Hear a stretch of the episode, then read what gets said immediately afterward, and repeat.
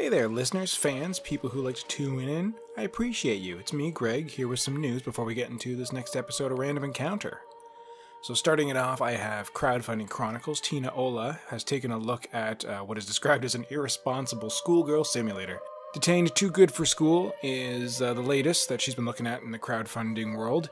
It's a action RPG it's got beat 'em up kind of combat, some uh, simulation stuff, and it looks a lot like Vanillaware game. So I am intrigued. So check out what she has to say about this one. It comes to an end on August 5th, so get your money in there and get those perks.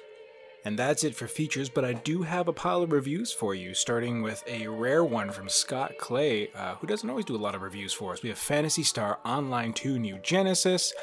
He had a lot of hopes for this cool MMO that uh, unfortunately didn't quite come to fruition. It's pretty neat looking, but it falls real flat in the story. So uh, go have a look at the review, see the foibles that Scott found. Maybe if you're a big fan of Phantasy Star, that'll be enough to get you through it. I don't know. Check out the review for yourself. Next up is one of those titles that you just can't say without a cool voice Tainted Grail Conquest. I can't get low and gravelly enough, but whatever. Brian McKenzie reviewed this one for us, and it's it's a neat, gritty looking Western RPG. Falls pretty average apparently lacks a bit of polish and uh, could use a little more work, but otherwise offers some pretty satisfying strategic gameplay and is well presented in a lot of other ways. So, if you're looking for a gritty Western RPG, then look no further than this one. Bob Richardson keeps finding quirky little adventure games to play, and uh, Mundaun did not uh, disappoint. It's really uh, got this unique, eerie vibe to it, and if you're looking for some good horror storytelling, this might be a way to go about finding it, despite some of its control issues. Check out his review and see if you want to dive in. Steins Gate Zero got ported over to the Nintendo Switch, and it holds up really well, according to Quentin O'Connor. If you are looking for yet more to add to your dark, gritty uh, visual novel collection, Steins Gate's pretty great. We've had a lot of people speak highly of it, like Leona and Andrew Barker, and its uh, soundtrack is pretty awesome, according to Patrick. So, all around, this is a welcome addition to the Switch library, and if you're interested, this might be the place to play it. Neo, The World Ends With You has come on up, and it um, it didn't quite land for Bob Richardson the way he was hoping after TWEWY, and uh, yeah, it's just just kind of a lackluster story. I mean, it's still a lot of fun and with a really neat take on a world, but it just, you know, the story's not there, at least for Bob. Some other people I have, uh, have also spoken really highly of it, so I mean, check out the review. Maybe it's going to be one that works for you. The Great Ace Attorney Chronicles. We touch on them a little bit this episode with Jono. Uh, he was diligently working away on them, and uh, having these both on the Switch now is just awesome since, you know, this is one of the few in the series that fans have yet to get. It got an RPG fan editor's choice, he loved the heck out of them, and if you are a fan of the Ace Attorney series, this is clearly one to jump in on, so go check out his review to find the details out. You might remember when we had Abe on to talk about Chernobylite when he was previewing it. Now it is out, and it still lives up to uh, the heights that he was holding it to. It, it's a great gritty mystery, aside from uh, some you know repetitive sequences and a little bit of a lack of response in some of the controls. Overall, it holds up to be a really great game. And if you're looking for something with a lot of atmosphere and a good creepy vibe, then go check out Chernobylite. And we have been waiting for them since the announcement around E3 times the Final Fantasy Pixel Remasters. Brian McKenzie tackled Final Fantasy, and it looks and feels stunning, you know, lousy font aside, and the classic issues with Final Fantasy's lack of story aside. This is a great way to revisit it, even if it doesn't have all the added content. Audrey Bowling had a fantastic review of the Pixel Remaster of Final Fantasy II. And again, it presents well. It's still a weird story and a weird take on the game, and it does include all that original, you know, beat on your characters to give them more HP. But all that being said, it's a great way to play this game. So go check out both reviews and see if you want to get into this collection. And there we go, that is it. We had a pile of stuff to tell you about, but now it's time to talk on this episode of Random Encounter.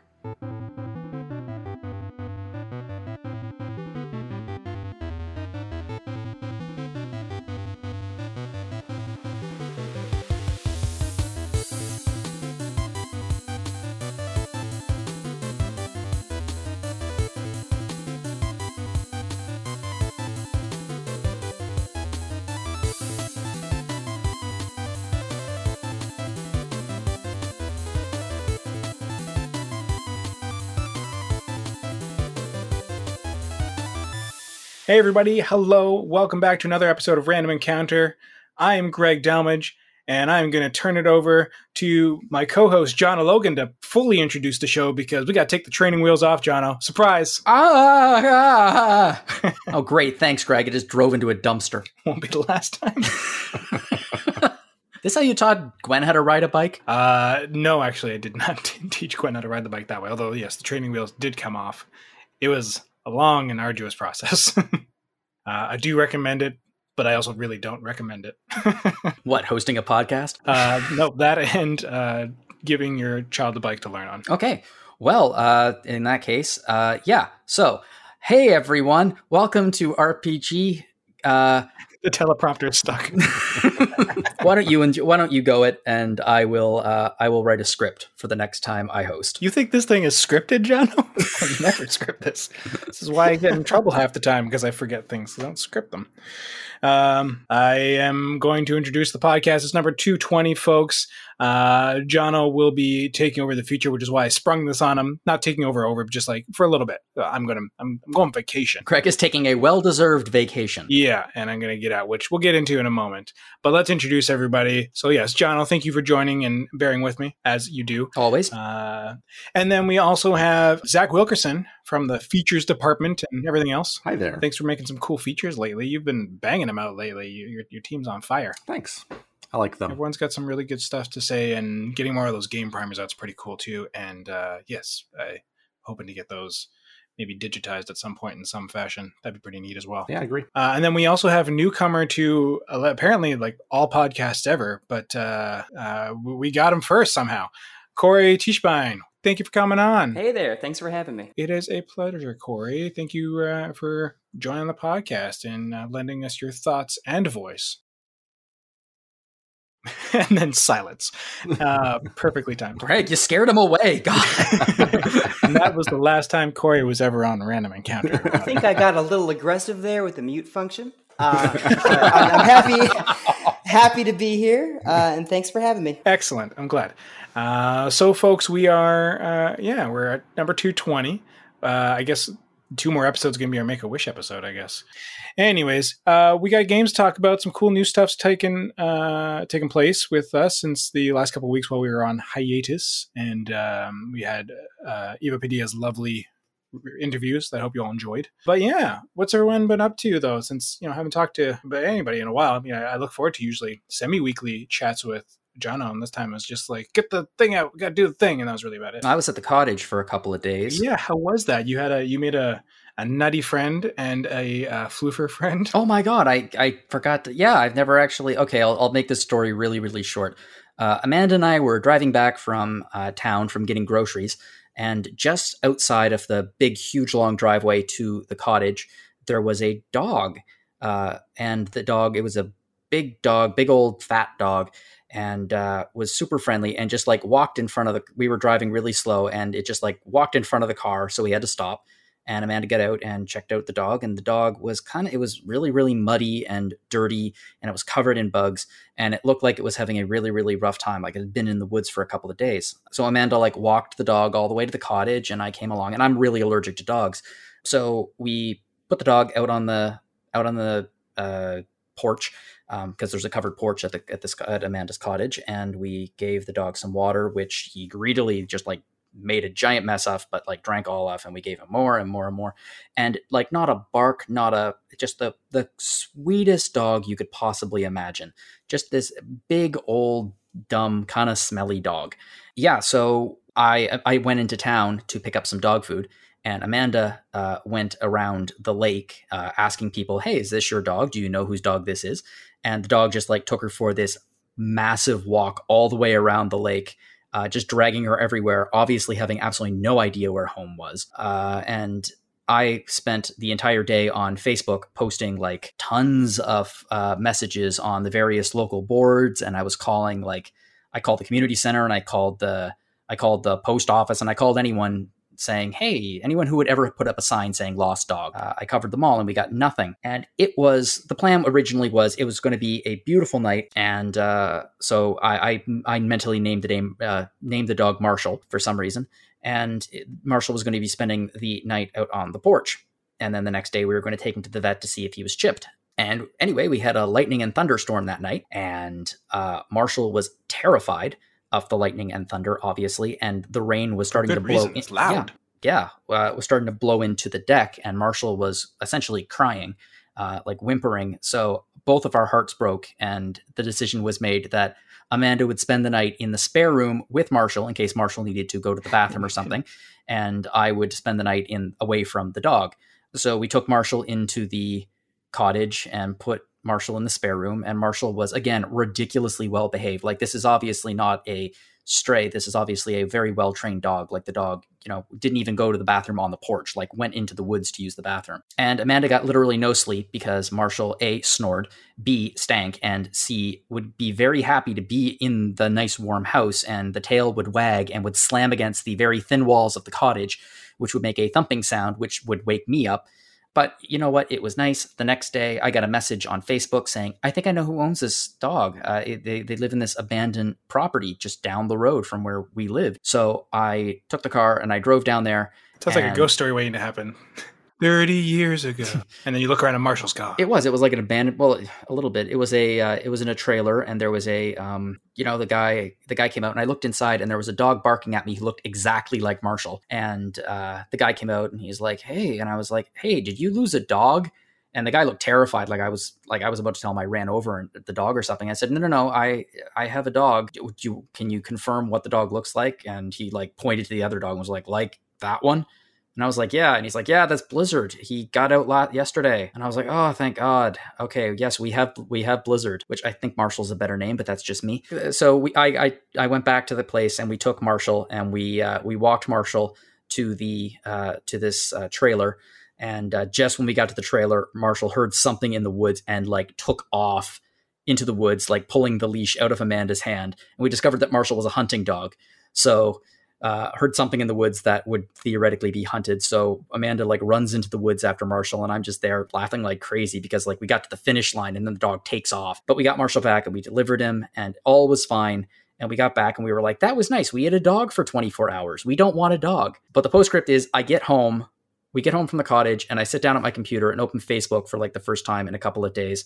And the very first thing to pop up is a message from one of the groups that I joined in the area and it's a picture of Marshall and his friend with a heading saying, Hey, I found these two lost dogs in the woods. Does anyone know who they are? So apparently, Marshall got really excited for his adventure and took his friend with him. Um, but that's as far as I know. So yeah, I had a dog. And then you had a chipmunk trying to uh, get into the cottage constantly for your nuts. We had a lot of chipmunks. There were not the metaphorical ones. Uh, yeah, no, there were a lot of chipmunks uh, at the cottage, and Amanda like kind of they they I think they live in a very peaceful society until Amanda shows up with peanuts, and then they just fight nonstop over the peanuts. It turns into uh, Mad Max. It was it's it's nice. They're really really cute, and Amanda trains them and like pets their bellies and things like that. They're wild animals, but in return for peanuts, they will like hop into your hand and be super tame as long as you keep giving them peanuts. So that was my trip to the cottage. Basically, it was taking care of squirrels, and we found a stray dog. And I still think Marshall is a great name for a dog, especially a big dumb dumb old fat dog. Seems fitting. Yeah. Uh, Zach or Corey, do you have anything as exciting as the adventures of Jono and Marshall? Nope. I don't have anything that exciting, but I've got two dogs here who weren't so happy to hear Jono describe this dog as the sweetest dog ever. But they've they've since calmed down. fired. They they may or may not actually be asleep right now. Well, to be fair, that does put them one step above Marshall. The secret is is that they're all best boys and girls. Yes, I have heard that uh, all dogs are the best dog. Not not untrue. Uh, and Zach, how's it been for you outside of pumping out uh, features with the team? Oh, it's been good. I mean, I'm on summer break, um, so I oh yes, right. Went to Boston recently to visit some friends who might work at the site. Lovely. and uh, I I don't know. I, have been playing a lot of Final Fantasy 14, which is what I do, and uh, otherwise. Um, played a lot of Crease Tales recently. We don't talk about Final Fantasy 14 around here because then John and I want to spend too much money. Stop it. I mean- stop it there. And then Caitlin mysteriously appears, like we just rubbed a lamp. And Corey's like, "What's this Final Fantasy 14?" oh, oh, I know what Corey knows what Final Fantasy 14 is. Yeah, I'm sure. I need to not know what Final Fantasy 14 is. I, I I saw Corey tweeted about it this morning. I was like, ah, I- like I almost said like, please join us, please. Like, no, I I don't want to be a pusher. I don't need much pushing on this topic. That's yeah. That's basically the way we both feel too. It's I just then look over at my family. I'm like, right, I don't have time for this. yeah, that's One of these days, I'll retire and then I'll go back for Final Fantasy. I don't know, 18 at that point, sure. Uh, but yeah, aside from our lives, we have played games, and uh, you know, let's kick it off with you, Zach, because you did just mention it. Cris Tales was something we were uh, we've heard about this game for a long time. mhm. A hotly anticipated title. yeah. Yeah, it's it's just been sitting around with uh, in, in development with Dreams Uncorporated. Sick, they had the demo out. They took some really good feedback, and I think kind of pivoted and adjusted and Mhm. did their best to tweak things. And now we got it, and you reviewed it, and on the the Switch, which I hear wasn't the most optimal thing. But uh, yeah, how was that experience? Uh, yeah, I mean, I I really enjoyed Cris Tales. Um, yeah, because like um, I was at E3 in 2019, and uh, Hillary and Steph went to an appointment for it, and they walked out of it, and they were just like buzzing with uh, how great it was. Mhm. Um, and Steph and I had seen like an indie game like the day before Hero Land, which turned out to be really bad. Um, but, but we were excited Oh, yeah, about it at right. the time. Um, so just how a buzz she was about it um, got me excited for it, like from that moment. yeah, they are both people of taste. Indeed. um, yeah, and so and it's been in development for a while. The demo came out like right around E3 actually, and there were some issues with it uh, in terms of like uh, loading properly and things like that. Uh, most of them got smoothed out here, so I guess to kind of back it up for a second and talk about what the game is. No, that's fair. So Cris Tales, um, and they, and I said this in my review, like they um, are inspired so much by classic JRPGs. It is, it's a turn-based game. Um, it is in very much in the style, in the way that it's built of um, older games. But to kind of say like what it's about, basically, um, the main character um, is like a girl in a town, as you know, like you know, kind of the standard JRPG opening. Um, and she finds out she's a time mage, um, and that she has to like try to prevent some like great catastrophe from from like you know befalling her town and, and the world. Which is pretty and- great because we don't often get uh, time mages as the the heroes, right? Yeah. it's always either like Uh-huh. some all powerful elemental wizard or warrior. and they end up using it in really clever ways. So like the way that her time magic works is that like she can see like the past and the present and the future at all times. And the way that they split it on the screen is really clever. Um, like as you're exploring towns, looks basically like a prism almost, um, where like the the present's in the middle, and then, like you can see like where things are going in the future, and also where they've been in the past. And you can never really change too many things in the past. It's really neat how seamless that is. Yeah, and, and, like the way that they allow the visual information, like for you to process it, um, by keeping it so consistent, like it, it it it feels like it should be information overload, um, but it, it it just feels great. Like that design choice is phenomenal, um, and it makes um, sort of like side quests really uh, compelling because like say like i don't know like you help someone become like a musician because it's their dream. So like you give them some money so that they can like live their dream. Like you can literally see on screen in the future like that person realizing their dream. Um, and that is probably my favorite part of the game. Um, but you know the thing that i think everybody talks about with that game is the art style. And it is the way I described it in my review was like it's like a it's like a really beautiful, colorful mural like come to life. yeah, like you stained glass. I think you said. I could not believe um like the difference between the cutscenes and the in game is barely noticeable in terms of like just like the quality of the art. It never dips in terms of quality. Like each town is distinct. It is beautiful. It's not just pretty to look at. Like it is so well put together. And the fact that they had to design these areas three different times, uh, it was ama- it's amazing. Yeah, like they they have their personalities, and that's clear, which is super cool. I get a real uh, Cartoon Network circa early 2000s vibe from the art style. Oh yeah, they actually said in the interview that we did with them um, that Samurai Jack was one of their biggest um, influences in terms of the art style. So it's definitely got that kind of vibe to it. Um, yeah, and so and uh, the combat's turn based, but like, um, and, and the combat is maybe the thing that I uh, the story I think ultimately is like kind of weak and it ends up like doing some like weird time travel shenanigans to like make you repeat things over and over again. Um, and I don't think that really works very well. So the story is like just kind of ho hum. Um, but the combat is really cool in its idea, but I don't think it's great in its execution. So like in combat, like you can manipulate the past and the in the present, um, like moving enemies like into the future and like their stats will change. Um, and things like that, or like um, you could like put a poison effect on them and then move them into the future, and then like it does all the poison damage at once. Um, so instead of it being like a dot, it, like it's like big damage at once. That's cool. Does it cost like magic to do that? Like, is there a, a cap on that so you can't just abuse it? It does, um, but you know, and I, I actually don't think I mentioned this in my review. Early on, that's true. Um, but eventually, like you get like I don't know, like your most powerful spell might cost like 15 magic points and like i think i had like 900 magic points in my magic pool um, by the end of the game so like eventually you're just like you, are just like firing off spells constantly um, but like there really aren't as many cool different ways to manipulate that time stuff as i was hoping um, there's like a time button press element uh, which if you screw up on some fights, like you will just die.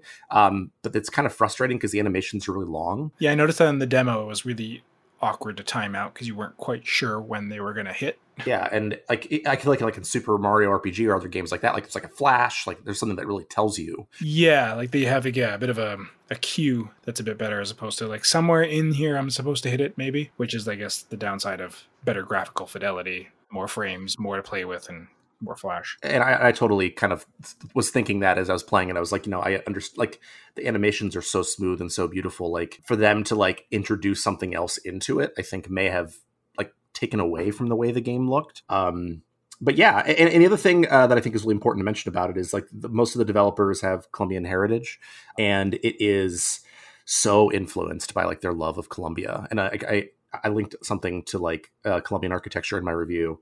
Um, and like they're like I didn't know like there are these beautiful, beautiful areas in Colombia that they're pulling from.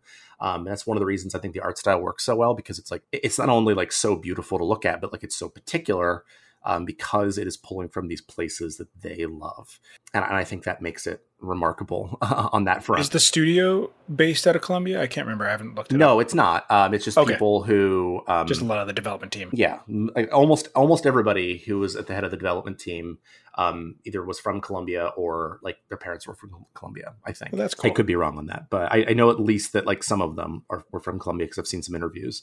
Um, but yeah, I, it ultimately I think the game ran too long. It's like 30, 35 hours, which for a game like that is like impressive.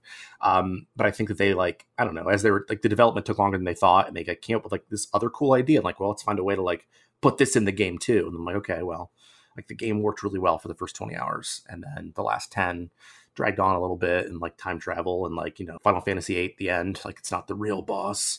Um so uh, but you know and that that's also like to me like that's kind of cool because like you can see how much they love jrpgs they just like maybe pulled some things that i don't love about jrpgs into the game sometimes.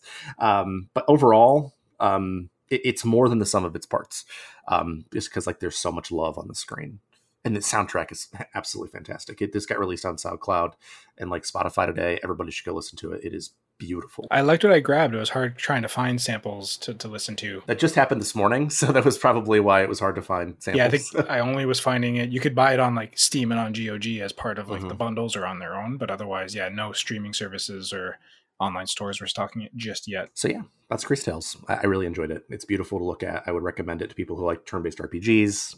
Uh, this the Switch, the load times were outrageous, but I've heard that like on the Xbox Series S, it's not much better. So it's just poorly optimized. Trying. Yeah, I think load. so. I wonder. Yeah, I wonder if that's like how it's constructed. If it's if it's three.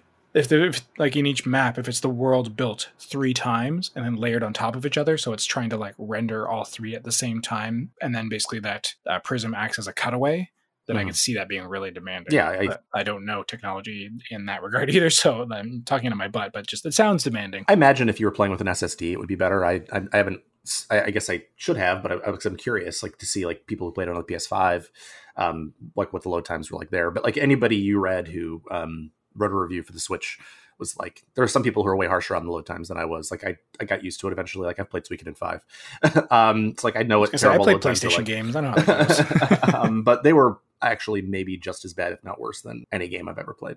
Really, um, for what it is, you know what I mean? Like it's not like it's loading like this massive cutscene. It's like just loading the game, um, and every time you went into a random battle, it was rough. And it's a good looking game, but it's not what I would call a a real challenge for current gen consoles to run, I would imagine. Yeah, even like Bravely Default 2 would arguably be more demanding, and even it had egregious load times for the scope of that game. Well, don't worry. I hear that they're going to be releasing a Switch Pro any day now, so that'll fix the problem.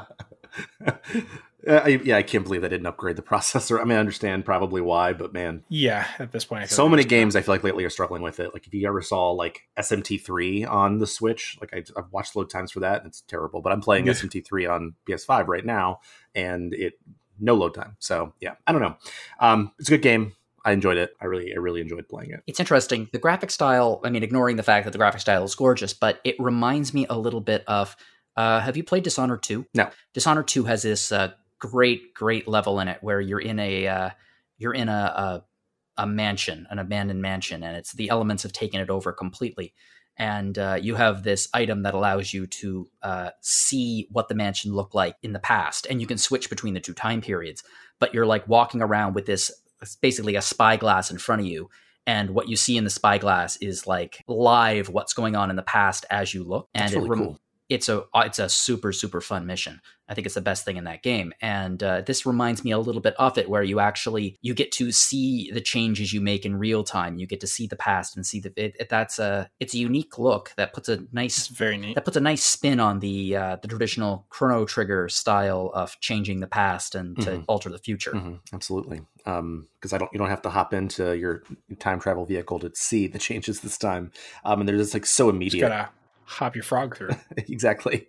Um, it's it's very satisfying. Um, yeah, the, that that that's my favorite part of the game. Like that was like, so cleverly done. Now the story you're saying is kind of rote. So like, yeah, nothing you really found like really was poignant or touched you, or like it could be something I guess that hopefully they'll grow on and maybe we'll see like this could benefit from another entry and further exploration. I mean, I just think that the writing in general was pretty flat. Um, the the characters were all very one note. Um, like there wasn't anybody who I thought was like anything except like a kind of bad cliche version of some JRPG stereotype. Um, like it wasn't like a, it wasn't horrible. Like I, I just like didn't really care about the characters. Um, It wasn't uh, I am Setsuna or Lost uh, Lost Sphear. Is that the other one was? Yes, uh, yeah, I, I haven't played those two, but Just a bit um, too reductive for their own good. I, I'm an apologist for I am Setsuna, but we'll get we might get into that later. I really want to play both of them still, regardless. But yeah, I think that I heard that that was kind of one of their biggest failings was again trying to emulate and just being too basic, too simple, and not innovating enough. and I, I think that the game has a lot of innovation. Okay, um, so I, I I wouldn't necessarily level that criticism. I'm like if I'm comparing it, like I've played maybe like I don't know eight hours of I Am Setsuna, and like it, I was like okay, I got what this is doing, and I I've had enough. Um, this game definitely has its inspiration. Like it it, it pulls from it from a, like a different perspective. I think like so.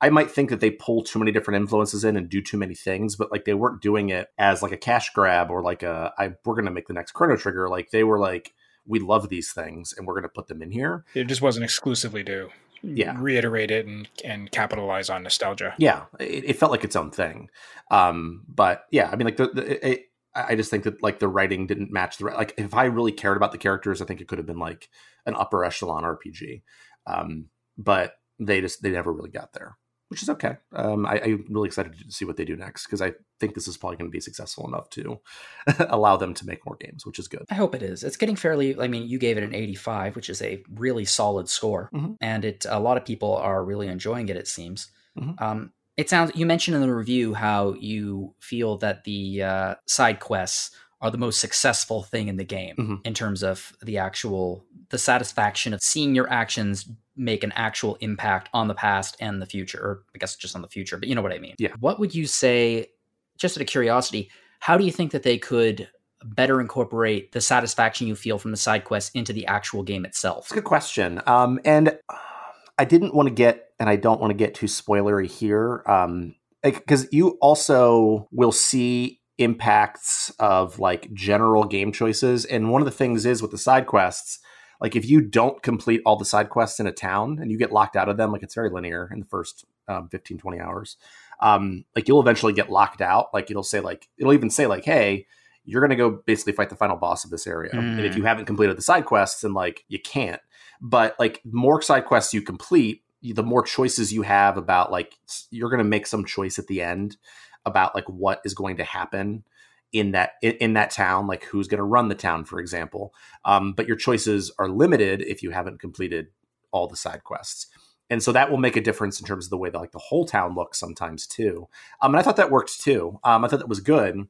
Um, it was just like the overarching narrative. I thought um, I don't really know what they could have done with the overarching narrative, um, except for just like stop.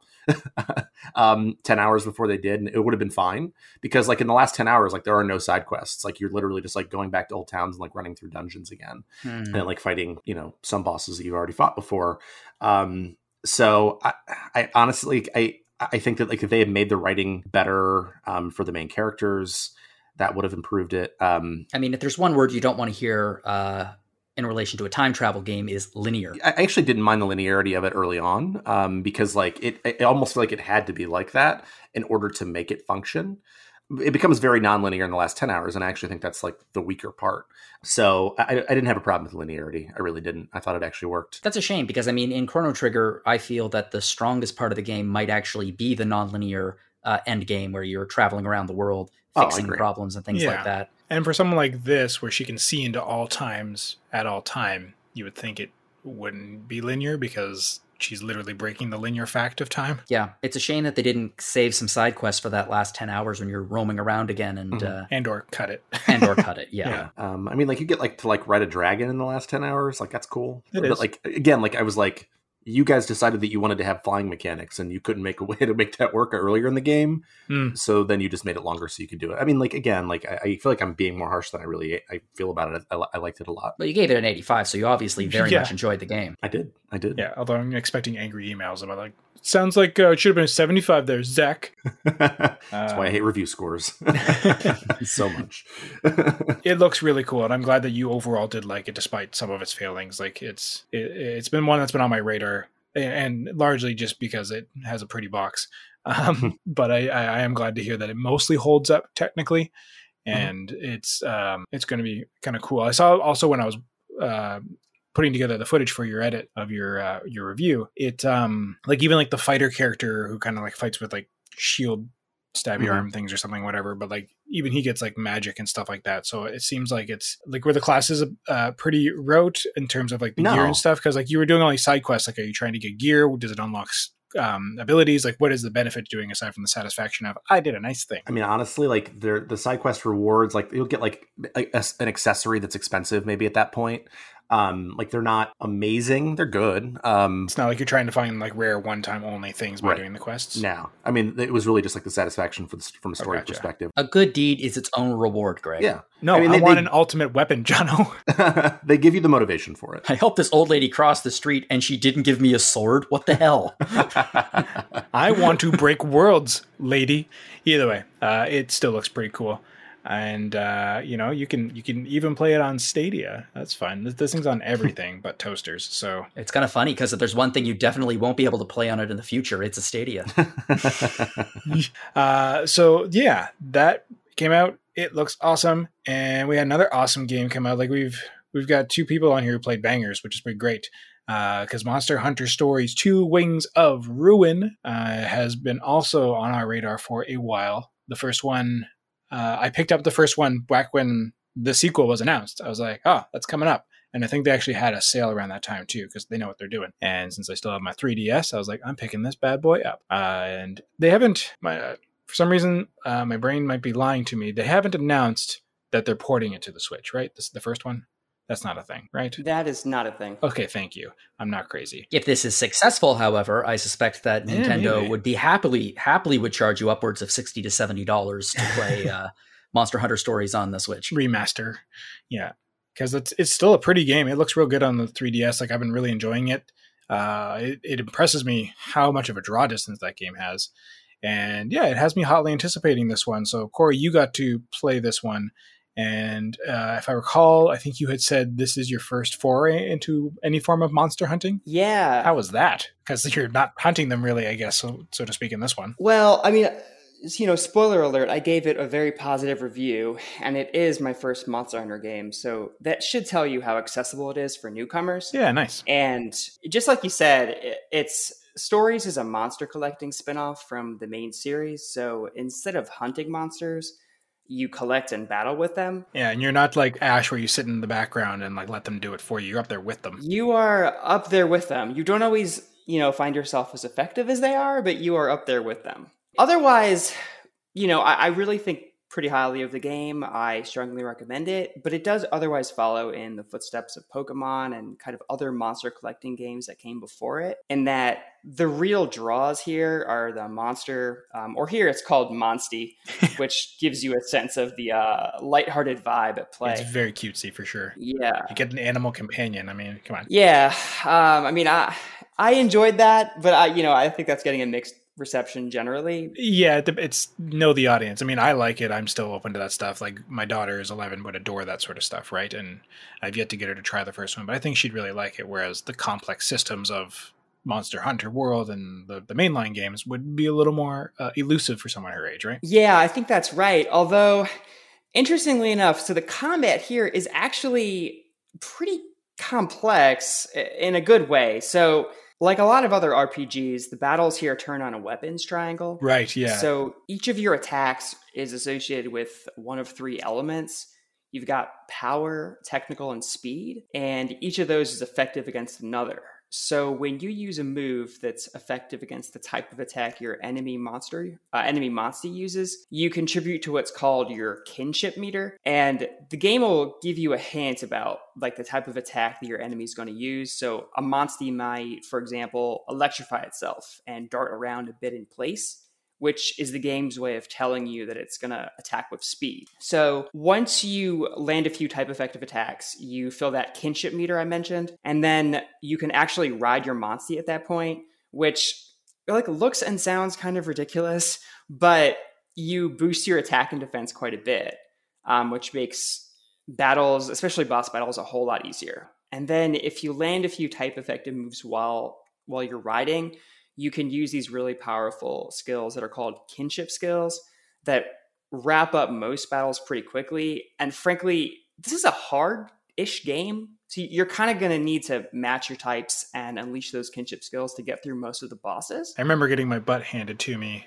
if, uh, yeah, I guessed wrong or didn't get it too much in a row. Like it could be very punishing if you're you're not on it but it's you once you get it you get it yeah and the game is fair about kind of giving you hints which is something i think the first game was criticized for that the type uh, the attack type patterns were kind of irregular and unpredictable. I was gonna say, like when you said they had that visual cue, I'm like, I don't remember that. That sounds awesome. Yeah, it's a little simpler here. Um, and this whole system to me sounded really convoluted, honestly, and kind of strange. But once you play a few battles, it clicks and feels really fluid in action. And there's a degree of strategy to it that, and I, I, hate that I'm saying this, there's a degree of strategy to it that's kind of absent from Pokemon. Like, I'm a huge Pokemon fan, but battles in that game strike me as let me spam my like most powerful ability, and you know that can get me through most battles. Yeah, like I was even talking about that with my daughter, who's an avid Pokemon fan, as anyone who has listened listened to the podcast in the past knows. And just I find, yeah, there's not a lot of nuance to a lot of like like those support abilities and stuff. Like I think they have a bit more play in competitive play and such. Uh, definitely not for single player such stuff because you're just kind of wasting a turn to be like, I'm gonna buff my Pokemon when you're like, you can probably just use those two turns to take it out in two hits as opposed to buffing for one big hit. Like I always found that was kind of like the give and take. Yeah, I mean, this system is a far cry from that, and that you, you'll need to not just match the types that I was talking about, but you will need to rely on support skills and items. Oh, good. You know, Greg, I agree. I think that is a good thing. I think some people they might not be looking for that level of complex combat, but I, I think it is a mm, good thing. Nice. And I honestly found that this is one of the only RPGs I've played recently that really maintain my focus during battle. Like with all the systems that we just talked about, I really never found myself like zoning out or you know like checking my twitter timeline during a, a, longer jrpg battle. Like that never happened here. Or equipping a stapler to do it for you? You know i'll confess that with other games i won't mention that i also think highly of i find myself zoning out a little bit in battle but not so here. It can. Yeah the grind is a grind for called a grind for a reason. And the other thing that this game kind of draws you into do that it also does really well is the Monstie collecting. Um, so the game litters these Monstie dens across its pretty expansive world, and most of these dens are randomly placed throughout the maps. So whenever you go um, into a zone or out of a, a zone, uh, new dens pop up, old dens disappear. And each den is basically a small dungeon that has a Monstie egg at the end for you to steal. And with a few exceptions, the dungeons and the eggs in them are randomized. So every time you come across one, there's a bit of excitement about what you might be scooping up. And some eggs are rarer than others, and they contain the game's more sought after monsters. And very weirdly, you smell the eggs and you weigh them, and that kind of tells you their rarity level as you're picking them up. They're just like tomatoes. They're just like tomatoes, except together they spawn 128 different monsters that populate the game. And all those monsters, they have, just like in Pokemon, right? They have like different stats and different abilities. So if you like collecting monsters, you know, if you're a fan of Dragon Quest monsters, if you like the Pokemon games, you're going to get lost here pretty easily. I mean, I, I, certainly did. I frankly had a hard time stopping myself from uh, monster hunting, uh, you know, and, and, turning back to the main quest just because it was so addicting. As Capcom puts their fingers together, good, good. Well, and I won't dwell on this too much, but just like Zach was talking about, the story here, uh, it's it has its moments. It has some moving plot twists and some interesting characters that you can invest in, but it isn't the main attraction. And it is a little cookie cutter in how it plays out. And I, I, talk about that more in my review, but definitely don't go into this one looking for a Final Fantasy type story. Okay. But it, it is a step up from Pokemon and, and that and its ilk. Like there is a little more going on here. Um, it is, you know, it does have more characters. There are actual plot twists. Um, and I won't say more than that. I don't want to spoil anything, but um, the story is is not the draw, but it isn't terrible. Yeah, I remember that from the first one too. It was you kind of like you're like I know what I'm getting with this, but I'm still kind of invested in it. And yeah, you're kind of there for the gameplay, but at least it's not a very rote story. Yeah, and another aspect of the game that kind of stuck with me, um, and this is just like Cris Tales, the graphics here are I thought they were stunning. Um, the game drops the more realistic graphics that the mainline games use. Right. And it kind of throws in this anime aesthetic that to me looks like a mix of Dragon Quest XI and Breath of the Wild. Okay, cool. I get very like Yokai Watch vibes. Yeah, that's a fair description too. Um, and you know, given the game's kind of more lighthearted vibe, uh, this shift complements the tone, and I think makes the game a little bit uh, more effective. And you know, they're not the most detailed graphics. You know, they're they're relatively simple, but they really ooze a lot of um yeah, they're cartoony anime. Yeah, they ooze a lot of charm, and you could tell that a lot of care went into them, especially the um, environment. So the game is, I mean, it's a pretty long game. It's like a forty to fifty hour game, and there are some huge semi-open world zones in the game You've got beaches, volcanoes, snow capped mountains. So you're going to spend a lot of time exploring. And it, it's frankly a joy to do. Um, I mean, eh, the areas are just, they really invite you to explore them. Most of them, or maybe all of them, are pretty stunning. And if you played the demo, you've kind of uh, messed around in Hakulo Island, which is the opening area. And I thought that was maybe the coziest beach area I've ever seen in an RPG. Is that in one of your screens that you grabbed? Yeah, yeah, it's in one of. Yeah, it looks gorgeous. It is. Um, you don't spend a whole lot of time there, but the other areas, they match that level of quality with the visuals. I also thought the music in the game is another one of its selling points. All the tracks are um, pretty heavy instrumentals, but they're all really poppy and upbeat in a way that matches the game's style. And especially the battle music really energizes you. For example, like when the battle music was playing, there's a, a couple different tracks that the game kind of um, switches between for battles but they're all really energizing. And it was hard for me to honestly sit still when it came on. And I'm not really, you know, I don't have the most robust musical vocabulary. I'm not a, you know, a music person, but I can tell you here the music was absolutely stellar um, and really fit the game's tone quite well. Excellent. Uh, question for you, because that's the other thing I find everyone comes to Monster Hunter for is the gear. Yeah, how was the gear hunting for your various weapons and your various armors that are uh, interpretations of the monsters. So I haven't played the mainline games, but my understanding is that those games rely pretty heavily on a crafting system where you kind of collect yeah. Uh, monster parts and create gear that way. So that is in this game as well. There are two types of crafting systems here, and one of them ties into gear. Whenever you beat uh, monsters, you get a score on how well you did in battle. And uh, the better you do in battle, like the quicker you turn out, um, the quicker you defeat your enemies, the more kinship skills you whip off. Um, you get a better score. The better score you get, the more monster parts you get, and the rarer parts um, you'll end up getting. And so you can use those parts, just like in the mainline games, to um, create all sorts of weapons, armor, and accessories. Some of the more um, notable flagship monsties, they have their own gear sets in the game. And the crafting is really, really accessible. It's really simple. I mean, you just kind of give the blacksmith whatever ingredients they want in exchange for the item. It's more or less the same in the real uh, in the mainline games too. Oh, all right. Um, in my mind, it was more complicated there. So, it, well, it is. It's but it boils down to that where you collect the ingredients and you give them to the person to craft what it is. But it's just there's always just such a minutia of ingredients. That's the thing. Whereas I think this one's yeah a lot more accessible, was my understanding. Yeah, there aren't as many ingredients. So like each monster yeah. might have like two or three types of things that might drop.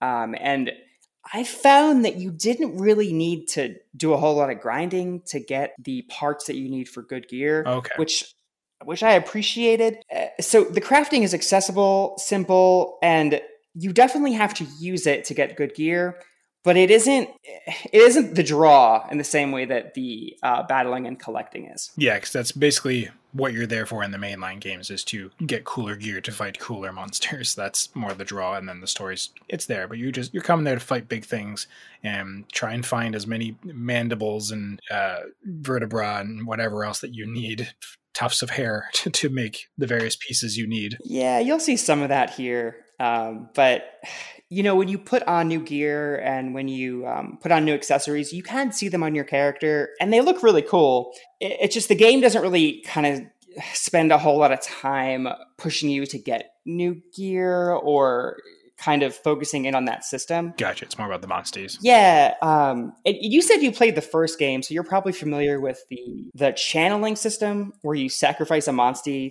to kind of beef up another one. Oh yeah, I hadn't done it yet, but I think I I uh, yeah I had that explained to me. It kind of reminded me of um, Monster Rancher when you like breed your monster, so to speak. You you splice them into the new generation of monster. Yeah, I mean it's it's like that here. It's got that same kind of moral dubiousness because here. Um, you basically sacrifice a monster and you could take one of their um, active or passive abilities and transition it to another one. And each monster has like a grid of about nine or 10 um, open slots uh, into which you can put in other monsters' active and passive abilities. And so you're basically offering up monsters throughout the game, kind of waving goodbye to them, just like Monster Rancher or just like in Pokemon when you release a monster. And you can take their abilities and give them to another monster. And I, I really I struggle with this at first because the monsters are they're all really cute. If you've seen a single screenshot of this game, you know that to be true. Yeah. But the system's really fun because you can kind of you have a lot of incentive to catch as many monsters as you can and then to kind of strategically sacrifice them to shape your team as you like. If you want to have a team that's focused more on defense, you can use this system to bolster that.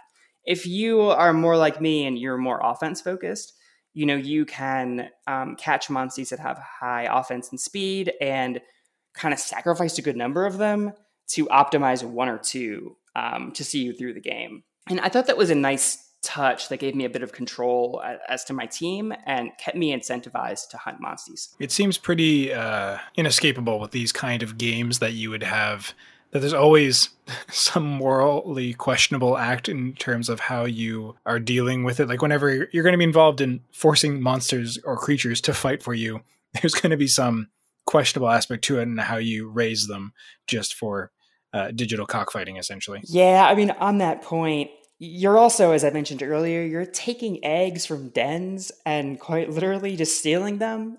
That left me feeling kind of gross. Yeah, how did you not like tank the population?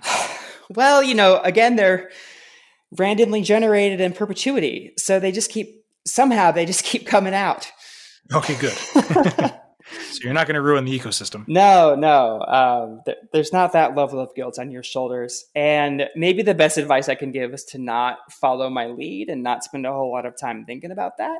Um, but there is there is some moral gray area there, if, if I could call it that. Right. But you know, again, I really enjoyed Monster Hunter Stories 2, and I never played a Monster Hunter game, and I am absolutely raving about this one. So, regardless of whether you've played a Monster Hunter game before, if you like monster collecting games, monster battling games, or if you like JRPGs more generally, I, I do think this one's worth checking out. I mean, it's really beautiful. It has deep combat, and the monster collecting is frankly pretty addictive. Follow up questions from you two at all? I mean, I don't have any follow up questions except for I love everything you just said, and now I know what game I'm purchasing next. yeah, you, you, tell me combat is that, that that's like that deep. Oh, I'm I'm there all day. The combat really is probably the best RPG combat I've played in a long time. So you won't be disappointed. I feel like you played you played Persona 5 Royal pretty recently too, right? I feel like the combat there is excellent. Uh, yeah, I've been playing that game for about a year now. So that sounds like a, probably the appropriate amount of time to play that game. if you're not trying to yeah blast through it. Um, I think you said Corey, but to refresh me, there's still there's just the three types in the um it's a, the triangle, right? So I'm wondering if as the series goes, if they're going to try and Pokemon it a little bit and try and introduce quote unquote new types. Yeah, I think so. You've got the attack types that I talked about: power, speed, and technical. Yeah, uh, monsters themselves they have uh, like associations with particular elements, but unlike Pokemon. Okay, that's right. Yeah, like they're not as typecast as Pokemon, right? Where in Pokemon you got like a poison type, fire type, and that'll kind of determine so much about them. It's a little more fluid here, and their type affinity does, doesn't really play the same role in the game. It sounds like a considerably more um, user friendly entry into the series than a lot of the other ones. Mm. I mean, I have I have heard uh, various people on the site very passionately talk about Monster Hunter. Uh, Solosi, for example, um, is a massive fan of the series. I've always thought, wow, this this sounds really really cool, but it doesn't quite seem like a thing that I would really get pulled into. But hearing you speak about Monster Hunter Stories 2, it sounds like a much more accessible game for more traditional JRPG fans. Like there's turn-based combat, it has uh, it has mon- it has uh, monster collecting very much in the vein of Pokemon, like you said. Um, I can see myself playing this and from that be like, I want to explore more of the series and not just like the not just the uh, the previous game on the 3DS, like actually get into the series proper. Do you have any desire to hop into like Monster Hunter World immediately or anything like that? Yeah, I definitely do. So throughout this game, you know you're collecting these monsters and battling these monsters i didn't have a point of reference and so i found myself kind of googling hey what does this rathalos look like in the mainline games it's your nightmares that's what it looks like yeah some of them really do look like nightmares in both games actually worse to fight they do a good job of translating the uh, the nightmares into cute monsters i'd like them see them change uh, that weird fleshy thing with teeth into um, into Monster Hunter stories, but I invite it. Oh, I got bad news. I mean, I, I think that thing is in this game, and I think that's where my mind is going. I forget it has a funny name. I'm blanking on its name right now, yeah. But it, it's one of the scariest looking things I've ever seen. Solosi is screaming at us right now in the ether. It's this, you idiot. um, but Jono, definitely I, I, feel an interest in checking out the mainline games. I have a pretty bad case of backlog anxiety right now. So like I don't feel positioned to do that, but it's on my radar. Oh, what's that? Back backlog? I, I'm, I'm not sure I understand quite what you mean. There are games that are, are on your list of things you'd like to play. Why don't you just play them all? Come on. Sorry, I couldn't main- I couldn't maintain that for very long. well, if you want to share your time machine where we can just kind of pretend time isn't a variable, I'm I'm open to that. Well, we got to talk to Zach for that. Zach, what did you use for Kristen? I used I don't have to work in the summer. Can you imagine like having that power that Crisbell has? Be like, wait, do I ever get time to play these games? I don't. oh no. You look you look in the future and your copy of uh, Final Fantasy XIV is still in its shrink wrap. Like, oh. yeah. I can think of many people for that would be a nightmare though if they just woke up from their sleep and they were like, oh. Was it all a dream? And they look over and they've never played Final Fantasy XIV. They're just like, I spent that long in a dream playing Final Fantasy XIV. I don't even want to tell you how many hours I put into it last year. It's like I, I don't want to say the number. you basically just made the plot of an anime. uh, but yeah, this sounds awesome. I am very excited to eventually get to this one as well. I, I really have been wanting to get back to Monster Hunter stories, and this is um, piquing my interest again. I've just too many games, too many projects, too many things going on in life to get back to it. But this is a very good reason, I think, to to go check it out.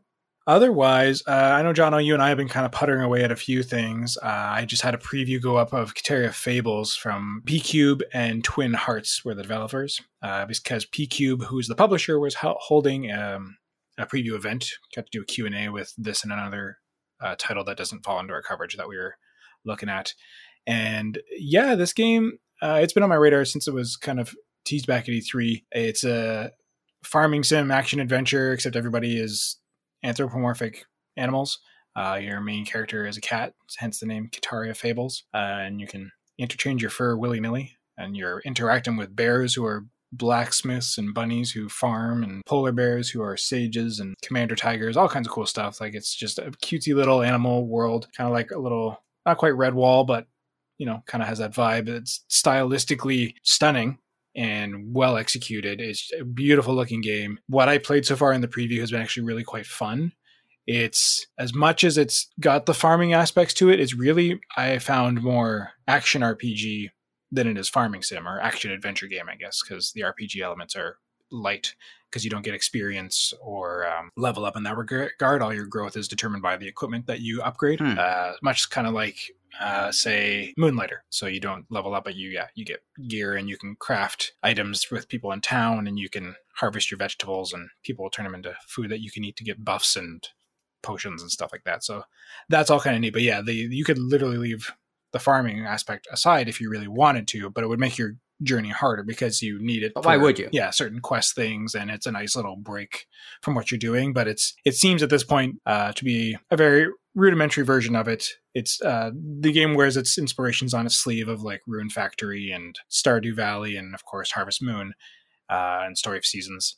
But uh, yeah, most it's most akin to Rune Factory, but heavily leaning more towards the action adventure aspect as opposed to the farming stuff. So there's less customization in terms of your farm and all that stuff. But everything you equip seems to change you. And I did like one thing that the equipment isn't simply just like I put on a piece of armor and now I have higher defense. Like you can actually have some strategy in how you want to do that because there's certain things you'll get that will give you a higher movement speed, so you can be a little more dodgy when you're fighting things since everything's real time action combat. Or you can, um, yeah, just have better magic defense or better magic power. So you kind of have to play around with your ability sets and such like that. And then you have three types of attack. So you have a sword that you can upgrade, you have a bow that you can upgrade, and then you can unlock different elemental magic types. So you have a fair amount of flexibility for how you want to play the game, which I thought was really cool for this title. Yeah, couch co-op sounds like a nice feature too. It is. I wanted to get uh, time to play with Gwen for the preview, but it just didn't work out, unfortunately, with our schedule that weekend. Once we got the preview code in and had time to play it. Because this certainly does look like a game that Gwen would like, and it's, yeah. it's obviously age friendly. I could see her and a friend of hers have uh, like two. I have one particular friend of hers in mind who I know would uh, adore this. I mean, they're all friends of being fans of being cat peoples. Uh, I think either I or Gwen has mentioned it on the show before. There's a game called Cattails, which is essentially Stardew Valley except you're cats, but not like anthropomorphic cats. You're four-legged cats, so it's like warriors combined with Stardew Valley and you're just going around and you get into like fights with them. I've been meaning to sometime do like a retro review actually of it because it's seems to have pretty robust like RPG features. So this is very much like if you like those kind of games, this is very much going to be up your alley. Yeah, I was playing it on Steam though, and like it definitely recommends playing it on controller, and it's going to be on Switch. I could see this working really well, although as Zach pointed out, Switch sometimes has some issues, and it's possible this game could chug on it a bit because I mean the world isn't huge. Like it's a very big world to explore, but it's uh, it's compartmentalized into kind of like little area maps with a few little exits, and then they load and go off into the next zone kind of thing. So that might help it, but it's not like Cris Tales seemed that huge either. But who knows, right? It also could be the optimization on the developer side. I'm not sure. It was pretty smooth for me though, and I was playing it on the highest settings, so and my computer's pretty beefy, so I'm sure it'll be fine. But uh, I could see it playing really well on something like that on the go. And yeah, couch co-op with a friend on like any other thing uh, would be a lot of fun. And I, I do want to play that uh, with the preview version or the beta version that we got with Gwen at some point and see how she likes it because I think she'll take to it pretty well. And the downside is basically just makes the game easier because there's no scaling or anything with enemies when you add another player. Mm. Yeah, so you're just setting yourself up just for more fun and tactical battles just to help you mow things down a lot easier. And the game is like kind of has that MMO aspect of every once in a while you'll come across a foe that's clearly bigger and a different color than everything and is obviously a rare monster. Like I met this big purple slime in the first map and I was like, I can go take this on because because it's skill based and not uh, stat based. You theoretically could take on anything you want if you have enough patience to just wail and dink away at its HP.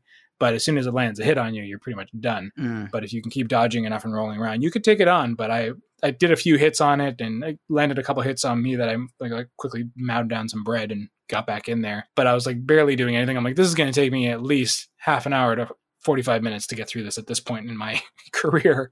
Uh, I do not want. Hmm. So I quickly ran away. But maybe it's a little more accessible early on. If we upgrade to the next sword and the two of us try taking it on, maybe I'd have a better chance. I don't know. Well, when the game actually comes out, that might be a fun game to have uh, Gwen on the show again. Yeah, it, it could work out uh, depending on how that all falls with the reviews and such. But it's uh, I, I showed it to her back when it was we got the announcement trailer for it, and she was very much on board with uh, with it. Um, the only reason I think she hasn't played is just time and kids. You know, you, you want them to play the things to help you out with this sort of stuff, and they're like, but I'm not interested in that right now. I just want a Roblox. Fine, go play your Roblox. I think that games like this are fantastic. Mhm. It's it's it's easy for us to get wrapped up in, uh, I guess the the hardcore RPGs or the Yeah. I guess more adult games, and I really do like that there are games that are available that both uh, adults and children can enjoy, like this. I guess to an extent, Monster Hunter Stories too, as well. Maybe not quite Gwen's age, but like she has played it a bit. She fell off. Oh, she it, has played uh, but she still likes it in the idea of it. But this game, like for example, uh, Monster Hunter Stories 2 seems much more accessible to that age group. Absolutely, yeah. I think she'd be down. Well, still not being, you know, a game for kids, obviously. It's not at all, but it is a game that is Yeah. accessible for kids. Exactly. Like, yeah, exactly. 12, 13, 14 in that bracket is probably going to start hitting that sweet spot for her with something like that to get some of the more involved systems and uh, themes. But this one is, yeah, definitely Mm. Hits its stride. They said that too. Like, it's very much um, a good, like, baby's first RPG in a lot of ways in a lot of its systems. And, and yeah, for a lot of adults, they might find it a bit too cutesy and a bit too simple. But at the same time, as I mentioned in my preview, like I appreciated that simplicity because, it, especially if you have something like it on the Switch, it's easy for you to just pick up and do your thing and be like, eh, I'm good now. Uh, going from playing Legend of Mana and how ridiculously convoluted the crafting system and the pet rearing system, the, the farming system, like all the little extra side content systems in that game are, to this where it's like, give me four carrots, some honey, and uh, wood. Here's your armor. Cool. it, it- it's a nice breath of fresh air to go like i don't need to go pour over uh, forums and reddit and try and work with pre-made game calculators to try and figure out how to unlock the ultimate weapons right like they just it's all there it's on the list you just gotta go shopping for it essentially by smashing monsters. Hmm highly recommend if you're into this kind of thing and you want to quick pick up and play or if you got kids this is just hands down a great game to to play with them with. And uh, it's it's also surprisingly well written. Like i was enjoying i got the odd chuckle out of me. Like your character doesn't speak. You're pretty much a mute hero who emotes and you have this little like uh it's on the box art this little pink character called macaron who's apparently a soldier with you but macaron is curiously not available during fights.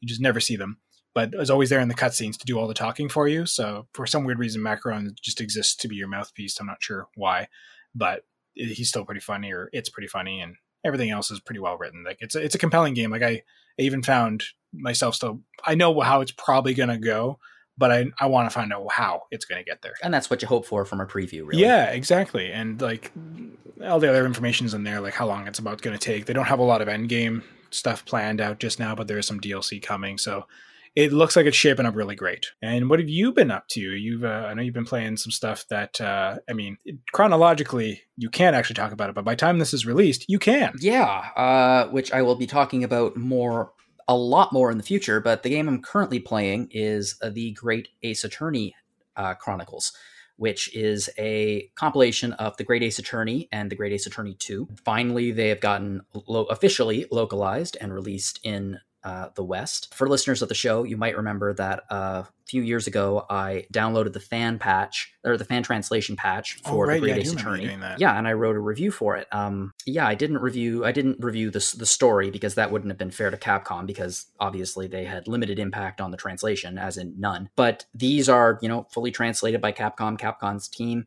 Uh, they the game is being released on PC, Switch, uh, PlayStation. It's I mean, frankly speaking, it's Ace Attorney. If you like Ace Attorney, you're going to love these games. Uh, they're considerably more like the original Ace Attorney than the sequels. Uh, there are a lot more uh, developments. Like there's a jury system in this where you have to convince individual members of the jury uh, to basically lean in your direction rather than proclaim that your client is guilty. Um, the big thing about this game is it takes place at the end of the tw- at the end of the 19th century um, in both Japan and in England. And the game is wonderful. Um, great story. memorable characters. I mean, if you like Sherlock Holmes, oh boy, you're going to love this because you get to interact with the world's most famous detective, Herlock Sholmes. The shomeliest guy around. Yeah, the estate of uh, Arthur Conan Doyle is notoriously litigious when it comes to Sherlock Holmes. And at this point, our podcast was cut off because we got sued for mentioning his name on the podcast. So I guess that Capcom kind of just like shrugged and said, whatever. It's still a Victorian steampunk version of Sherlock Holmes, and there's a version of Watson. And yeah, you just go around Victorian London and Japan solving mysteries, taking on clients, defending them in court. Uh, it has the usual insanely convoluted Ace Attorney esque plots. You have the over the top clients and the over the top witnesses. And my biggest complaint about the first game was that it was more so than any other Ace Attorney game I ever played, or maybe even any game I've ever played, period. It was entirely set up. I've never played a game that introduced that many mysteries and that many questions and had absolutely no interest whatsoever in actually resolving any of them. So when I played the fan translation, I got to the end of it and I was I had so many questions and there was literally no way for me to find out what the answers were aside from watching a uh, translated playthrough on YouTube, which I was not going to do. So I had to wait until the next fan translation came out, the second one, or until Capcom localized. And thankfully, they localized it. So now I'm getting all of the answers to the questions I've had for like a year and a half. And I have to say, some of them are very satisfying, and some of them are real head scratchers uh, as to what uh, the writer was thinking. Maybe they'll be resolved a little bit in the future. So yeah, I'm not done yet. I still have two full cases to play in the second game. It is I have to say that if you like Ace Attorney, this is going to be a real good investment because they are both, there's five cases in both games, and these are not minuscule cases, especially the later ones in either game. They There is a lot to play through here. Uh, so if you like text adventures, if you love Ace Attorney in general, these are going to be well worth your money. But those aren't the only games I was playing. When I was at the cottage, I played another uh, absolutely delightful game that also had to do with murder called Overboard exclamation point. Inkle uh, is the company that made it and they made it in just a few months and it is a text it's a text adventure kind of game with there's there's graphics a visual novel and the whole point of it is you and your husband go on this ship. You're traveling to america and uh, you are the wife and at the very beginning of it you push your husband overboard and then the next day you have to wander around the ship talking to the other passengers and you try to almost reverse engineer I'm trying to think of a good way to describe this. It's like Clue in reverse. You're trying to frame someone on the ship and you have to like maneuver things, you have to keep your story straight, you have to create suspicion in the eyes of your fellow passengers and the whole point of the game is you want to get off the ship with A having perfectly framed someone, B making sure that you do get your life insurance policy and C making sure that there are no loose ends.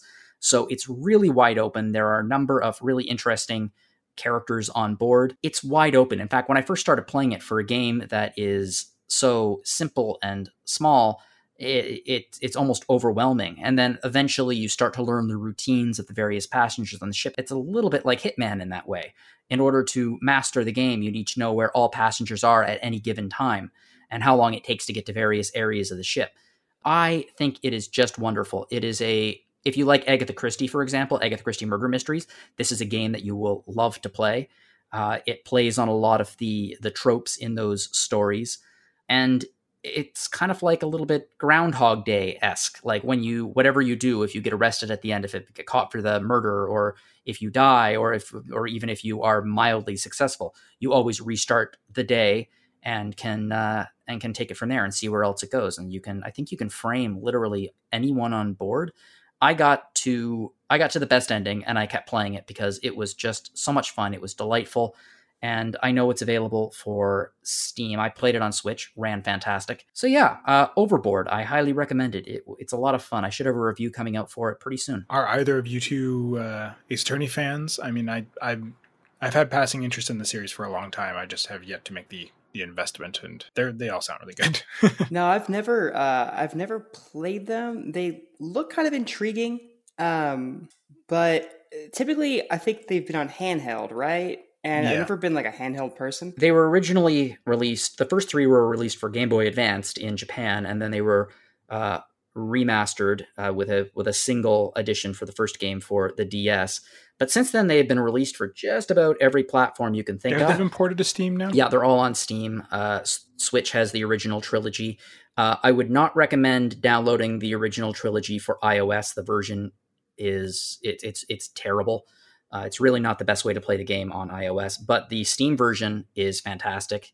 The it, plays really really well on uh, the Switch. And the nice thing, of, I mean, there are a lot of entries about this. There are six entries in the mainline series. There's two spin-off games starring the prosecutor. There are three seasons of anime. There is a crossover game starring uh, Phoenix Wright and Professor Layton. And there uh, is this. And this, because it's a prequel, it's a really good jump on point because you literally don't need to know any of the characters. There are no, there's, there's some ancestors in the game from characters that you meet in the main series, but there's no real connection between them.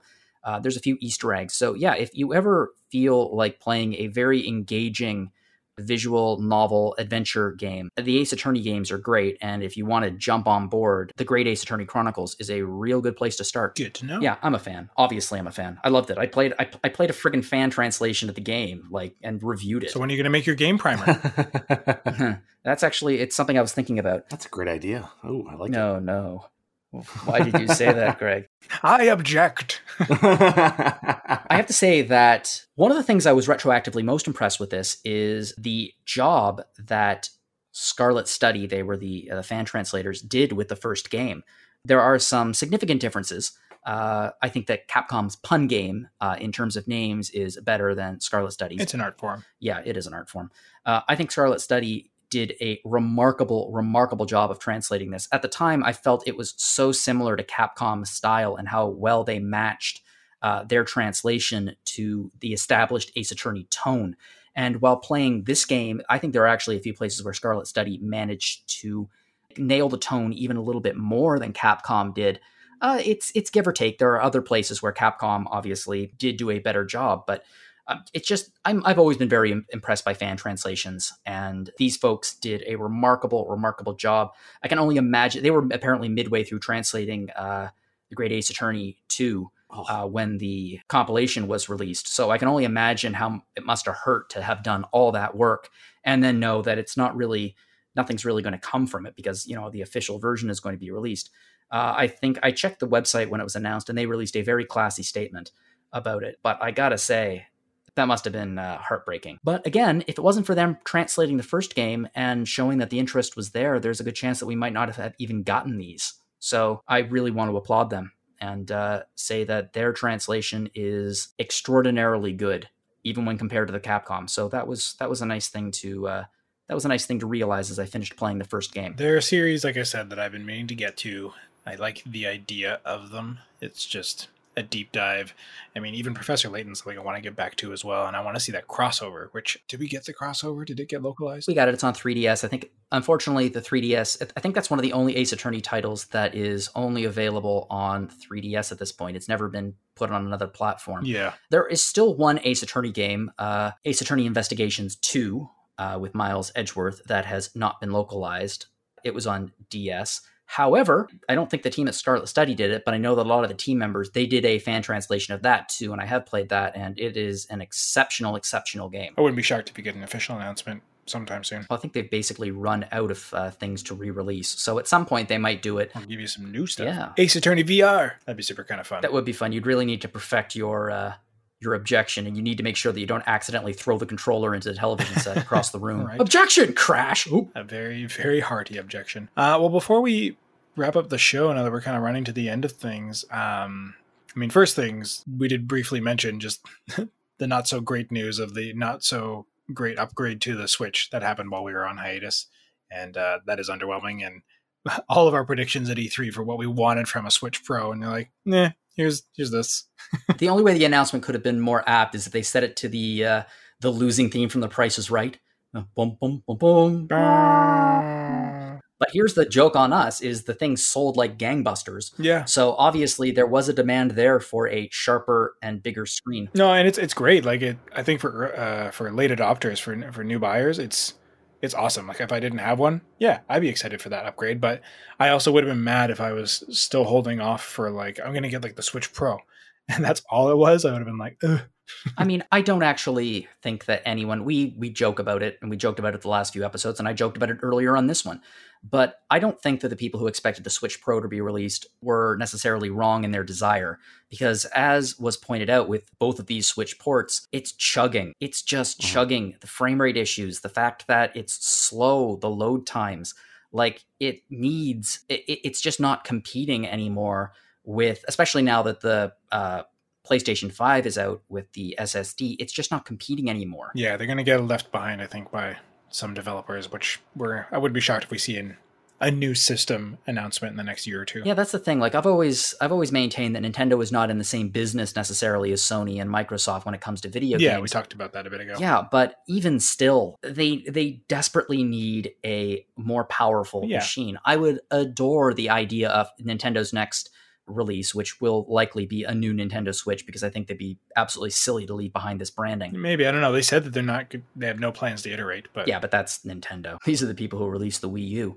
um, I think that at some point it would be really cool if Nintendo actually decided to like push the way to the front of the pack and be like, okay, we're we're going to push this forward and we're going to make this thing as powerful, if not more powerful, than the PlayStation Five. And but I don't think they're going to do that. I think no, that they want to make it consumer friendly. yeah, this thing is going to be super consumer friendly. Um, it just would be nice if it was as powerful as a smartphone. Yeah. But anyway, it's I rarely play my Switch in handheld mode. I played it like that when I was at the cottage, obviously, but like I usually play it on the TV. So this isn't an update for me. But for someone like Solosi, I don't I don't think Solosi's buying it, but I know Solosi plays uh, the Switch Yeah. primarily in handheld. So I think that he would be playing that this would be an upgrade that would be worthy of someone who really plays it on the go or on the couch or in bed or that kind of thing. It's just a question: when do we get like the more improved Switch Lite then that has all these, but is handheld only? You know, I don't know if that'll be a thing or not. probably Nintendo is done announcing Switch hardware for at least. No, I don't think we'll get anything next year. I would be stunned if we got anything in 2013 and 2023 no, even. they're just going to keep making cool games that they optimize for their system, and we'll all be happy for it. Yeah. We also have to remember that often as reviewers, we do review the game prior to release, and there are often zero day patches that uh, that update it and actually make it run a little bit smoother. That's not always the case, but I mean, when I played CrossCode, for example, it was a disaster on the Switch, and it was this was well after release. So it's just not that powerful a system. I love my Switch, don't get me wrong, but we're always going to be complaining about frame rate issues. It's just it, that's just the reality of it. It's the reality of the platform. Well, until people can also get their hands on PS5s, though, uh, it's kind of the way to go, I guess. okay, you're not wrong. Yeah. Or Xbox Series SXs. There's been a lot of news over the last couple of days, which has been really interesting. And like in my mind, a like you get really excited and then you are like, oh, just like the new Nintendo Switch with OLED, and that's it. Okay. Another one for me is the new Bravely Default game, Bravely Default Brilliant Lights, which is coming out on mobile devices. Yeah, Ah. and it could be really neat, or it could be just yeah, gacha for jobs. I'm a little worried that it might be gacha because I'm looking at the like Bravely Default 2 took place in a completely different world, but based on the screenshots that have come out uh, with Brilliant Lights, there are characters from Bravely Default and Bravely Second in this game. Yeah, it's going to be yeah, like record keeper and everything else of get fan favorites, and there you go. I'm really, really hoping it looks great. Like, I mean, it, well, I mean, it looks like Bravely Default. it does look sharp. But uh, I, I really, really would love if this game came out in the West and it was its own thing. I recently replayed for a bunch of reasons. I replayed Final Fantasy Dimensions, which uh, for the i for iOS, which is a game I really wish that uh, Square Enix would update because it hasn't been updated in a few years and it doesn't recognize keyboards or controllers. So I had to play it with the touchscreen, which is very irritating. But like it having a full blown original JRPG experience on iOS is something that I love. is very delightful. Um, and I wish that I, I really hope that Bravely Default Brilliant Lights delivers that kind of thing and not just like grind for the characters from the earlier games. That sort of gacha. Uh, Corey, do you have anything you're looking forward to? gotcha. I I think uh, for me right now, I'm pretty excited about the Final Fantasy four, five, and six releases. Mm, right. And w- when I say releases, I, I guess I do mean on the PC. But I'm really holding out for that. You know that Switch announcement, like any day now.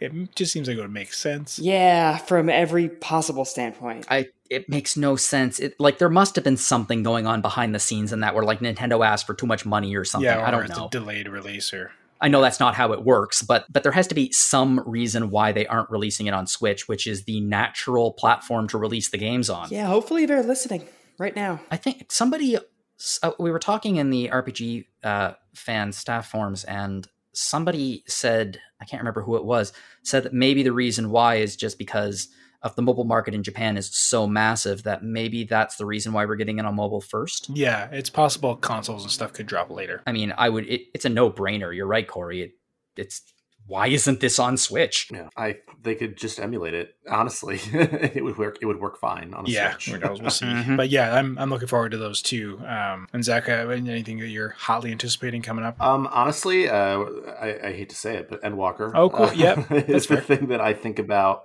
most days. Endwalker, and what's all that? Was that is that a Sorry, like I know Caitlin's not here, but she she really is in spirit. um, I mean, like Endwalker looks amazing. I, I, I'm also looking forward to the Pixel remasters as well. So I guess a lot of Final Fantasy, um, which feels good to be excited about Final Fantasy again. It's been a while. Yeah, it's been a good few years to have that. yeah? Despite chaos, yeah, we'll see. We'll, we'll hopefully get some 16 yeah. announcements and some more about that once we get to the Tokyo Game Show this year. Uh, as far as uh, rounding out the episode, I do have one quick question for y'all because I have been, since I reviewed Legend of Mana, pretty much just playing Legend of Mana. I could just play that game a whole lot. I finally finally completed my first run through of it again and decided to go into New Game Plus. And uh, yeah, I've been trying to experiment with crafting more and understand it as much as one can understand it. I'm glad other people have done the work for me because it is deep. It is. I don't know if anyone else has played it here, but the crafting system uh, for weapons and armor is just so convoluted and fascinating, but it's weird, complex chemistry to make it work. Yeah, it's a bizarre system. Anyways, I've been playing it and it was making me think, um, you know, if you were uh, a classic desert island question for you all, if you were on a desert island, you can only have one game to play for the rest of your days. Which one would it be? And I was very torn between with Legend of Mana, and I was like, you know, I'd probably Collection of Mana because I could just replay all three of those games ad infinitum for some weird reason. There's just something about them that I can just go back through them again and again and again. I mean, I, I hate to bring up the same game again, but it's true. it's Final Fantasy 14 for sure. There's just like so much content there. It's so good. That's true. Although I will counter, you don't have internet. okay, well, if that's you the just get to look at the launch screen. That's the entire. Why won't you patch? Okay, I still still 14 then. Oh, I was kidding. Um I I guess for me it would probably be Suikoden 2. That's the game I've replayed the most times and You could I keep just- replaying it. I love it just as much every time I play it. Um Final Fantasy Tactics would be in the conversation too. yeah, that's another one that I could re- redo a lot. Not to uh, veer too close to uh, recent news, but for me, it would be Diablo 2. Um, in that game, I played it a whole time when I was in middle school and high school, and you can play it offline. That's true. So I should be good playing it on the island. Who cares about Battle.net? And Jono? Tetris. Yeah, just nonstop Tetris. Tetris. I am not. I am 100% serious. If I'm on a desert island, I do not want a game that is narrative based or has a limited amount of content in it. I want a game that will stimulate my mind indefinitely. And uh, if I wanted that, I need a puzzle game that can offer me unlimited possibilities. And I'm sorry, I know this is an RPG uh, podcast, but Tetris, Tetris is the ultimate desert island game in my mind. Yeah, I can appreciate I that. I believe there was an episode of Retro Encounter in which it was proven that Tetris is the greatest RPG of all time. So Yeah, I can get behind you on that one. I would love if there was a Tetris RPG. I think I'd do Magical Drop then if I got, Yeah. was doing a puzzle game or Puzzle Bobble, nonstop Puzzle Bobble. If I couldn't pick Tetris, I- I would definitely pick a game that just has unlimited replay value uh, that you can play for, like Mini Metro, for example, or a game like that which has variations upon variations upon variations. And you might get a little sick of it, but at the very least, it's always going to offer you a slightly new experience rather than uh, like Final Fantasy VI, for example, which I adore. But I imagine after about 10 years on a desert island with only Final Fantasy VI as my companion, I would eventually want to throw it into the ocean. Like Celes. Yep. Celes style. Oh, that was dark. no, you're just gonna grab your laptop and just load it up with the other game that you can play infinitely, which is um, Fallout 3 and all of its patches, or Morrowind and all of its patches. Just try them all, good and bad. That'll keep you busy for a good couple decades. I, I- okay, I, I think you have a point there. If I was to pick a game that's not a puzzle game, it would definitely have to be a massive open world game. So at the very least, I could have the illusion of being a, able to navigate a massive space. Yeah, like Elder Scrolls never stops giving side quests. It's designed not to. Like you can never stop having them, so that'll keep you going. And it's a big world to go around. Yeah, that'd be a fun one actually. Open world game has to be it. Big happy open world too, not like a Fallout open world. Because if I'm on a desert island, I don't want to be exploring a post-apocalyptic nuclear wasteland. Yeah, I think I'd like like Oblivion or Oblivion or um uh blah blah blah Dragonborn uh Skyrim. not Dragonborn Skyrim. Thank you, because I just find those very nice to walk around in, especially if you do it like before you trigger like constant dragon attacks or before you trigger constant Oblivion portals opening. Like it's it's a very serene game to to just enjoy the environment. And uh, yeah, that's a great point when you're sitting there on a desert island. You're like, you know, I'm gonna go, I'm gonna go up north today. Yeah. but thank you for humoring me. Uh, and the good thing is, at least you know, with uh, Skyrim, you can play it on your Switch. right there, yeah. Yeah, you got you got everything. It's on everything as well. But that brings us to the end of another round of random encounter. Uh, as we mentioned in the early part of the show, uh, John is going to be taking over for a little bit. I am taking a break for you know just uh, to be frank, mental health reasons. I just I need a break from things. I am. I'm a, I'm a person who is far too busy for my own good some days, and too many things have been falling through the cracks uh, for me in various ways. So I just kind of want to step back and breathe for a bit. And I've always felt that uh, pressure as the host of the show. Like I was like, I can't take a break because like, what about the show? Uh, and some of that's also probably just my own ego for not just reaching out to be like, hey, somebody else host it, or now Jono, right? So uh, it's it's been a, a, hard call to admit that like I need to take a break, and uh, this is my frankness to anyone else out there. Don't be afraid to take a break. Play a game for you. Do a thing for you. Just be chill, breathe. It's okay. Things can get done later, and you probably have more people around you willing to support you than you know. Do you want to know what, Greg? I think that I remember about a year and a half ago on the first episode of Random we did after the pandemic started. At the very end of it, you and I offered some advice to the audience about being kind to yourself and recognizing that in times like this, you can't do it all. You need to Yeah. take a break and you need to be able to not just a vacation, but let go or let other people help you. And I remember we said that, and neither one of us took our own advice for a year and a half. And at some point, I think that a lot of people are going to have to realize that they need a break. They need a vacation. They need to be able to do something to decompress. And I actually really think that you taking this time is very smart. I appreciate it. And I will I will do a I will hold the fort while you are gone. I'm sure you will. But seriously, uh, I think you are about to take a well-deserved vacation. Thanks, friends. And so you have a good time. I plan to. Uh, I'm not sure what I'm going to do with it. I'm sure I'll probably have more than enough other things to get busy. It's mostly just trying to get caught up with things around like life things and recenter with that stuff. So yeah, yeah, yeah. yeah. Maybe I'll get into Monster Hunter uh, Stories One. Oh, that's a good idea. Playing a game for fun is a bit of a novelty in our line of work. Some days, yes, yeah. Sometimes you just want to take your time on it. I'm loving the Great Ace Attorney Chronicles, but at the same time, in the back of my mind, I'm always like, there's always something churning, analyzing, being like, is this really working? And that's the kind of way it is whenever you're podcasting about games or you're a game reviewer or whatever. You're always looking for, you're always analyzing the game, even if you love it. I have the same problem as an actor and a movie maker, a filmmaker that you sit there and you're like, how did they do that shot? How did that happen? Wonder how casting that scene was. And Yep. anyways, so yeah, listeners, thank you for your patience with that. Uh, please be kind and loving, as I know you all are, with uh, Jono being awesome, as I know he will be on the podcast for the next two or three episodes or whatever. And I will see you all uh, soon enough. Uh, in the meantime, you can uh, send all the love to podcast at rpgfan.com. I appreciate hearing uh, things other than this. I have a very insistent person that keeps following up and wants to sell me lots and lots of chairs. I don't know what's going on, but they think the podcast really needs chairs. Wait, you've been offered chairs? I've been sitting on the floor for every episode I've done of this damn podcast since I've started, and this guy's been offering you chairs? You could have had a hundred folding chairs in your apartment for seventeen ninety nine or whatever. I don't know. Oh, sc- no, forget it. I'm we're changing things. When you're gone, I'm buying some chairs. God darn it! dipping into the kitty. Uh, but yes, uh, we'll get you chairs if that's the case. And uh, in the meantime, uh, you can check out episodes of Random Encounter, of course, but uh, we also have Rhythm Encounter back so with a new episode, and um, I think there's a good backlog now ready to go. Uh, that you've been helping get edited and out the door, so that should be coming up shortly as well.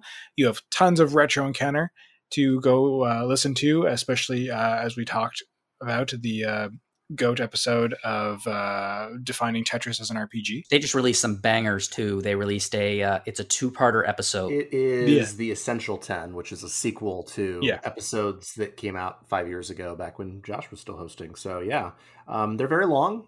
um, You're on it, right? I am. uh, we have some discussions sometimes. You know. Yeah, that'd be a hard list to compile. I'm not gonna lie. I mean, look how hard it was to figure out a desert island game. I haven't finished the second episode yet, but it's a banger. Nice. So go check that out. And then, uh, yeah, Robin Hatterback. I think they had a bit of a hiatus too, but they've been churning out episodes of the Phoenix Edge podcast, the Phoenix Edge podcast as well. So uh, you can keep up to current news and exciting things. And uh, otherwise, thank you everybody for listening. Uh, John, as always, thank you for being a gracious, wonderful co-host with me and keeping it going. My pleasure. Zach, again, great job on your team, and thank you very much for coming on and sharing your thoughts. You are well spoken, and I like having you around. Thanks. I had a good time. And Corey, it's so nice having you on the podcast for the first time. You're great, and please come back and do more with us. Thanks. I'd love to come back. Thank you very much, everyone, for listening. And uh, until the next episode I'm on, you take care and uh, enjoy listening to the dulcet tones of Jono and the gang on the next episode. Cheers. Bye, everyone.